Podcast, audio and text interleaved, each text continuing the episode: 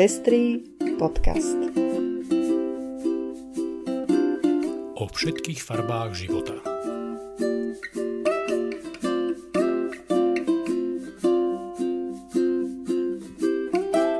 Vítame vás pri 13.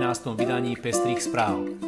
Slovensku sa nepridalo k podpore LGBTI ľudí, ktorí v Poľsku čelia útokom a diskriminácii. Britská komisia pre rodovú rovnosť konštatuje, že dopady krízy zasiahli najviac znevýhodnených. Agentúra EÚ pre základné práva vydala správu o dopadoch koronakrízy na rómske komunity. Blokovanie hlasovania o sprísnení interrupcií bolo závislé na hlasoch fašistov. India pokročila v ochrane práv transrodových ľudí – pri obmedzení omší sa církev postavila nad štát. Autistickým deťom chýba podpora zo strany štátu. Pápež chce zaviesť ekocídu ako 8 smrteľný hriech.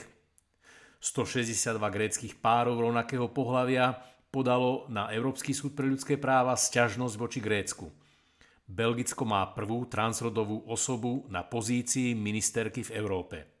To sú témy, ktoré vám prinášame v dnešnom vydaní. Ja som Lucia Plaváková. A ja som Ondrej Prostredník.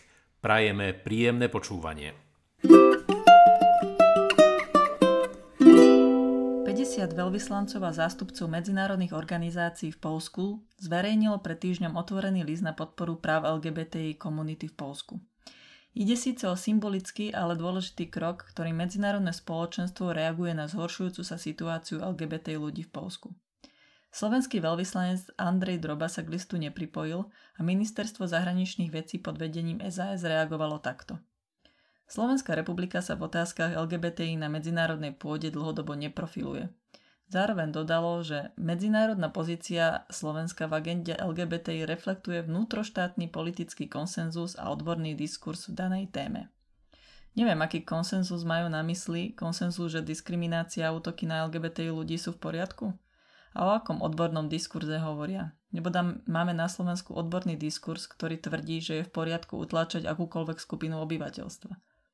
Skúsme si predstaviť, že by v nejakej krajine vyhlasovali zóny bez Židov. Na podporu Židov by veľvyslanci poslali vláde danej krajiny list, ale Slovensko by sa k nemu nepripojilo. Krízy nemajú rovnaký dopad na všetkých, konštatuje správa Britskej komisie pre rodovú rovnosť v ekonomike, ktorá bola zverejnená minulý týždeň. Podľa správy dôsledky ochorenia COVID-19 zasiahli najviac znevýhodnené skupiny obyvateľstva. Toto zistenie ukazuje, že štruktúrálna nerovnosť je hlboko zakorenená v našej spoločnosti a na jej odstránenie sú potrebné rozhodné opatrenia.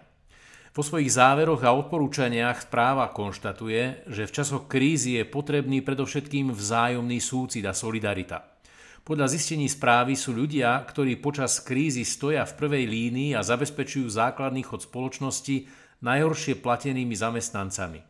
Ide napríklad o zdravotnícky personál, ľudí v sociálnych službách, dokladačov tovaru v supermarketoch, upratovačov a upratovačky. Preto je podľa správy nevyhnutné, aby v časoch krízy v týchto oblastiach zasiahla vláda presne cielenými opatreniami. Ekonomika nie je mechanizmus, ktorý nedokážeme ovplyvniť a je len na nás, akú ekonomiku chceme tvoriť a ako chceme jej prostredníctvom stvárňovať svet okolo nás, uvádza sa v správe. Preto správa prichádza s radom opatrení, s ktorými sa obracia na vládu, podnikateľov a veľké firmy, ale aj malé združenia, charitatívne spolky a komunitné organizácie. Cieľom je ekonomika, ktorá je zameraná na blaho jednotlivca, komunít a našej planéty. Ekonomika, ktorá zabezpečí, aby nikto nebol diskriminovaný, či aby nikto nebol obeťou chudoby a násilia a v ktorej nikto nie je vytláčaný na okraj spoločnosti. Keď máme pred očami stav, akým sa implementujú protikrízové opatrenia na Slovensku, Zdá sa, že práve tento typ úvah chýba medzi zodpovednými, ktorí rozhodujú o opatreniach na zmierňovanie dopadov aktuálnej krízy. Agentúra FRA zverejnila správu o dopadoch pandémie COVID-19 na rómske komunity. Krízové situácie štandardne najviac zasahujú najzraniteľnejšie skupiny obyvateľstva. Súčasná pandémia nie je výnimkou – tak asi neprekvapí, že mimoriadne zasiahla aj ľudí žijúcich vo vylúčených romských komunitách na Slovensku. V prvom rade zaznamenali výrazný prepad príjmov. Jednak v dôsledku návratu rodinných príslušníkov zo zahraničia, odkiaľ za bežných okolností prinášajú veľkú časť ich príjmov, a jednak boli pozastavené všetky aktivačné práce, ktoré sú častým zdrojom príjmov nezamestnaných Rómov a Rómiek. Rovnako príležitostná práca, ktorá je ďalším významným zdrojom príjmov v rómskych komunitách, bola pozastavená. Sťažený prístup k zdravotnej starostlivosti a ochranným prostriedkom tiež vedie k vyššej miere rizikovosti nákazy v prípade, ak sa v rómskej komunite objaví človek nakazený chorobou COVID-19. Asi najvýraznejšie negatívne dopady sa odrážajú v oblasti vzdelávania. Pri úplnom zavretí škôl a prechode na dištančné vzdelávanie majú z objektívnych príčin najhorší prístup k vzdelávaniu práve deti z vylúčených komunít a nízkopríjmových skupín obyvateľstva. Podľa dát Inštitútu vzdelávacej politiky 44% detí vo veku 6 až 11 rokov žije v mnohopočetných domácnostiach s limitovanými možnosťami učenia. Viac ako 110 tisíc detí je závislých od školského stravovania, z ktorých veľkú časť tvoria rómske deti. Čo sa týka online vzdelávania, 32 tisíc detí nemá žiadny prístup k internetu, čo sa opäť do veľkej miery týka rómskych detí žijúcich vo vylúčených komunitách. Nehovoriac o tom, že v spoločenskom diskurse sme opäť boli svetkami prilievania do ohňa nenávisti, výrokmi, ktoré Rómov a Rómky prezentovali ako kolektívne nebezpečenstvo pre obyvateľstvo Slovenska. A nedá sa zabudnúť ani na prípad policajta, ktorý koncom apríla zbil niekoľko rómskych detí. Verím, že bude spravodlivo potrestaný. Minulý týždeň rokoval slovenský parlament o návrhu Anny Záborskej, ktorého cieľom je sprísnenie podmienok na prístup k legálnej a bezpečnej interrupcii. Po dlhej, emotívnej a často urážlivej diskusii však nedošlo k hlasovaniu o návrhu. V parlamente nastala neobvyklá situácia, keď hlasovanie zablokovali liberálne zmýšľajúci poslanci spolu s poslancami ľudovej strany naše Slovensko. Kým motivácia liberálnych poslancov na blokovanie hlasovania je zrejmá, blokovanie poslancami fašistickej ľudovej strany naše Slovensko vyvoláva otázniky, keďže Záborskej návrh v prvom čítaní podporili. Jedným z vysvetlení môže byť to, že sa im nepáčili ústupky, ktoré predkladateľka na Záborská urobila vo svojom pozmeňovacom návrhu. Iným dôvodom môže byť to, že chceli ukázať svoju silu pri tomto spornom návrhu zákona a donútiť predkladateľku k ďalším rokovaniam. Keďže sa ani na piaty pokus neprezentoval dostatočný počet poslancov, odhlasovali napokon presunutie tohto bodu na najbližšiu schôdzu. V každom prípade obštrukcia ukázala to, že liberálne zmýšľajúci poslanci v parlamente nemajú dostatok hlasov na to, aby hlasovanie o sprísnení interrupcií zvrátili a ak sa Kotlebovci dohodnú s predkladateľkou na podpore, je sprísnenie interrupcií na Slovensku spečatené. Podcaste Braňa Dobšinského ráno na hlas priniesla Jana Albertová príbeh svojho 12-ročného syna, ktorý je nízkofunkčný autista. Pre svoju diagnozu sa niekedy stáva aj hrozbou pre seba, ako aj pre svoje okolie. Dominik žije v špecializovanom domove. Na deti ako Dominik nie je Slovensko pripravené a ich rodičia musia často spraviť všetko možné a aj nemožné, aby sa dopracovali k pomoci a vhodnému miestu pre život pre svoje deti. Slovensko si žiaľ nevedie ani štatistiky o tom, koľko detí ako Dominik na Slovensku žije. Bolo by skvelé, keby sa slovenskí poslanci a poslanky nevenovali aj takýmto problémom narodených detí, namiesto toho, aby trávili celé týždne prípravou, diskusiami a lobovaním za návrhy obmedzujúce prístup k interrupciám. Takú vec štát nemôže urobiť bez ich súhlasu. Toto je posledná veta z minulotýžňového vyjadrenia hovorcu konferencie biskupov Slovenska Martina Kramaru. Hovoril v ňom, že štát na obmedzenie zhromažďovania ľudí na bohoslužbách potrebuje súhlas biskupov. Povedal to v situácii, keď ako spoločnosť stojíme pred obrovskou výzvou, ako čo najúčinnejšie ochrániť verejnosť pred šírením ochorenia COVID-19. Štátne orgány medzi pripravované opatrenia na ochranu zdravia verejnosti totiž zaradili aj zákaz verejných bohoslúžieb.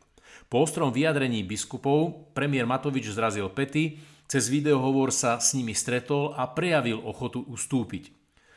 Čo táto situácia vypovedá o vzťahu cirkvi a štátu, ktorý je v súčasnosti opäť predmetom diskusie? Prejavovanie viery na verejných bohoslužbách patrí medzi základné práva a slobody – Hovorca KBS svojim vyjadrením nepriamo upozornil na fakt, že štát pri opatreniach proti šíreniu ochorenia COVID-19 siahol aj na základné právo prejavovať vieru na verejných bohoslužobných zhromaždeniach. K tomuto upozorneniu však primiešal dráždivú esenciu, ktorou naznačuje, že pri tomto konkrétnom obmedzení práv občanov Slovenskej republiky štát vstupuje do autonómie a zrchovanosti katolíckej cirkvi. Ak platí, že základné práva a slobody možno obmedziť v záujme zdravia a bezpečnosti zákonom, odkiaľ berú katolícky biskupy odvahu vyhlasovať, že taký zákon môže byť prijatý len s ich súhlasom. Áno, je iste dobro v legislatívnou kultúrou, keď sa pripravuje zákon, hoď aj v skrátenom konaní, že jeho dopady navrhovatelia a zákonodárca prerokujú s dotknutými. Ústavou garantovaná autonómia cirkví však určite neznamená, že zákonodarca si musí od cirkvi žiadať súhlas na to, aby nejaký zákon, ktorý sa ich dotkne, schválil.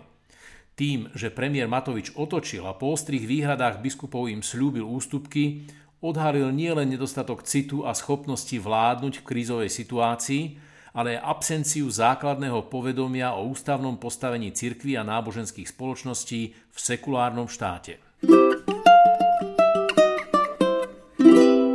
Európsky súd pre ľudské práva komunikoval prípad Elizabeth Barmaziglolov a ďalší proti Grécku, v ktorom sa bude zaoberať otázkou porušenia práv v prípade párov rovnakého pohľavia v dôsledku absencie právnej úpravy ich zväzku. Prípad iniciovalo 162 párov rovnakého pohľavia, čo je asi najväčšia skupina žiadateľov, ktorá podala žiadnosť na Európsky súd pre ľudské práva vo veci diskriminácie na základe sexuálnej orientácie. V súčasnej dobe v Grécku síce páry rovnakého pohľavia možnosť uzavrieť štátom uznanú formu partnerstva majú, ale komunikovaný prípad bol podaný ešte v čase, keď Grécko takúto úpravu nemalo. Európsky súd pre ľudské práva preto môže dospieť k záveru, že v čase do prijatia novej legislatívy došlo k porušeniu práv stiažovateľov. Tento prípad je zaujímavý aj výškou možného finančného odškodnenia, ktoré možno Grécko bude musieť zaplatiť. Ak by sme počítali sumu 5000 eur na jedného stiažovateľa, čo je suma, ktorú stiažovateľom súd priznal v obdobnom prípade, tak by sa suma odškodného mohla vyšplhať až na 1 620 tisíc eur. Je teda možné, že Grécko sa pokusí so stiažovateľmi uzavrieť zmier, ktorý by mu mohol ušetriť čas financií. Katolická církev sa do diskusie o zhoršujúcej klimatickej situácii zapojila ešte pred 5 rokmi. Pápež František vtedy vydal encykliku Laudato Si, v ktorej rozpracúva teologické postoje k starostlivosti človeka o prírodu. So stupňujúcim sa verejným tlakom v medzinárodnom spoločenstve sa však zostrujú aj pápežové formulácie.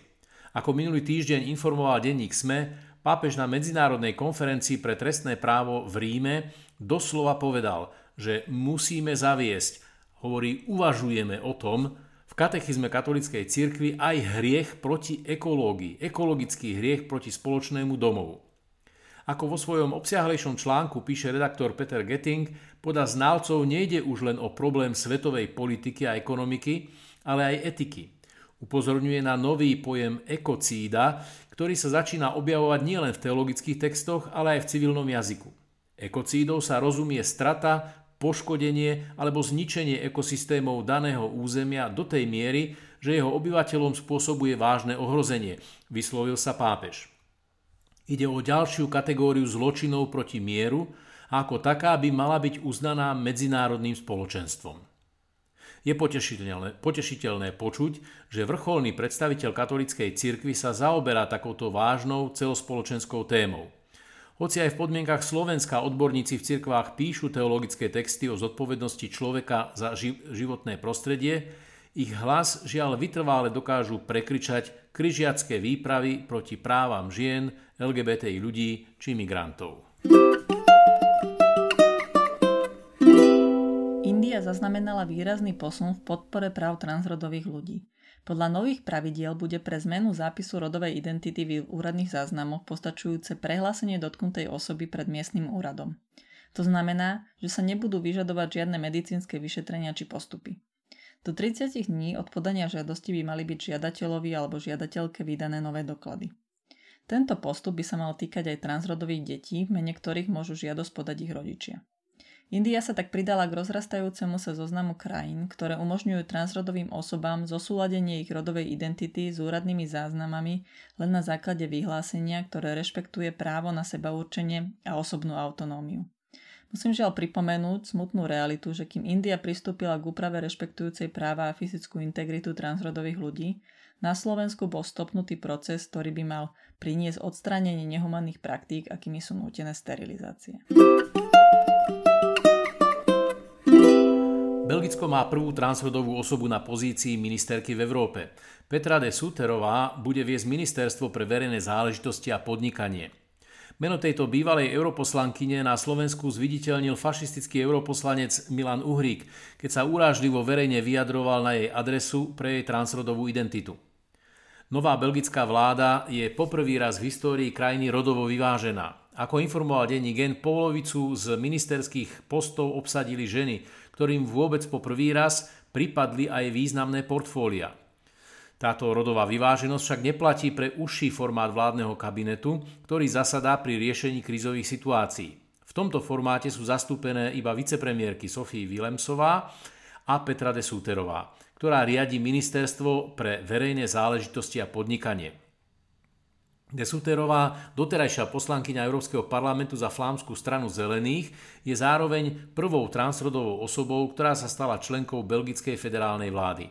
Podľa denníka La Libre Belgique je vôbec prvou transrodovou ministerkou na území Európy. V stredu 6. októbra sa v klube pod lampou bude od 18.00 konať diskusia s mladými politikmi z SAS za ľudí a progresívneho Slovenska. Ja by som vás rád pozval na diskusiu, ktorá bude dnes o 18. hodine v Centre nezávislej kultúry Záhrada v Banskej Bystrici a je venovaná duševnému zdraviu.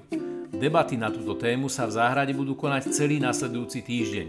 Na tej dnešnej bude diskutovať lekár, psychiatr Michal Paterák. A to je už všetko z dnešného vydania. Do počutia o týždeň.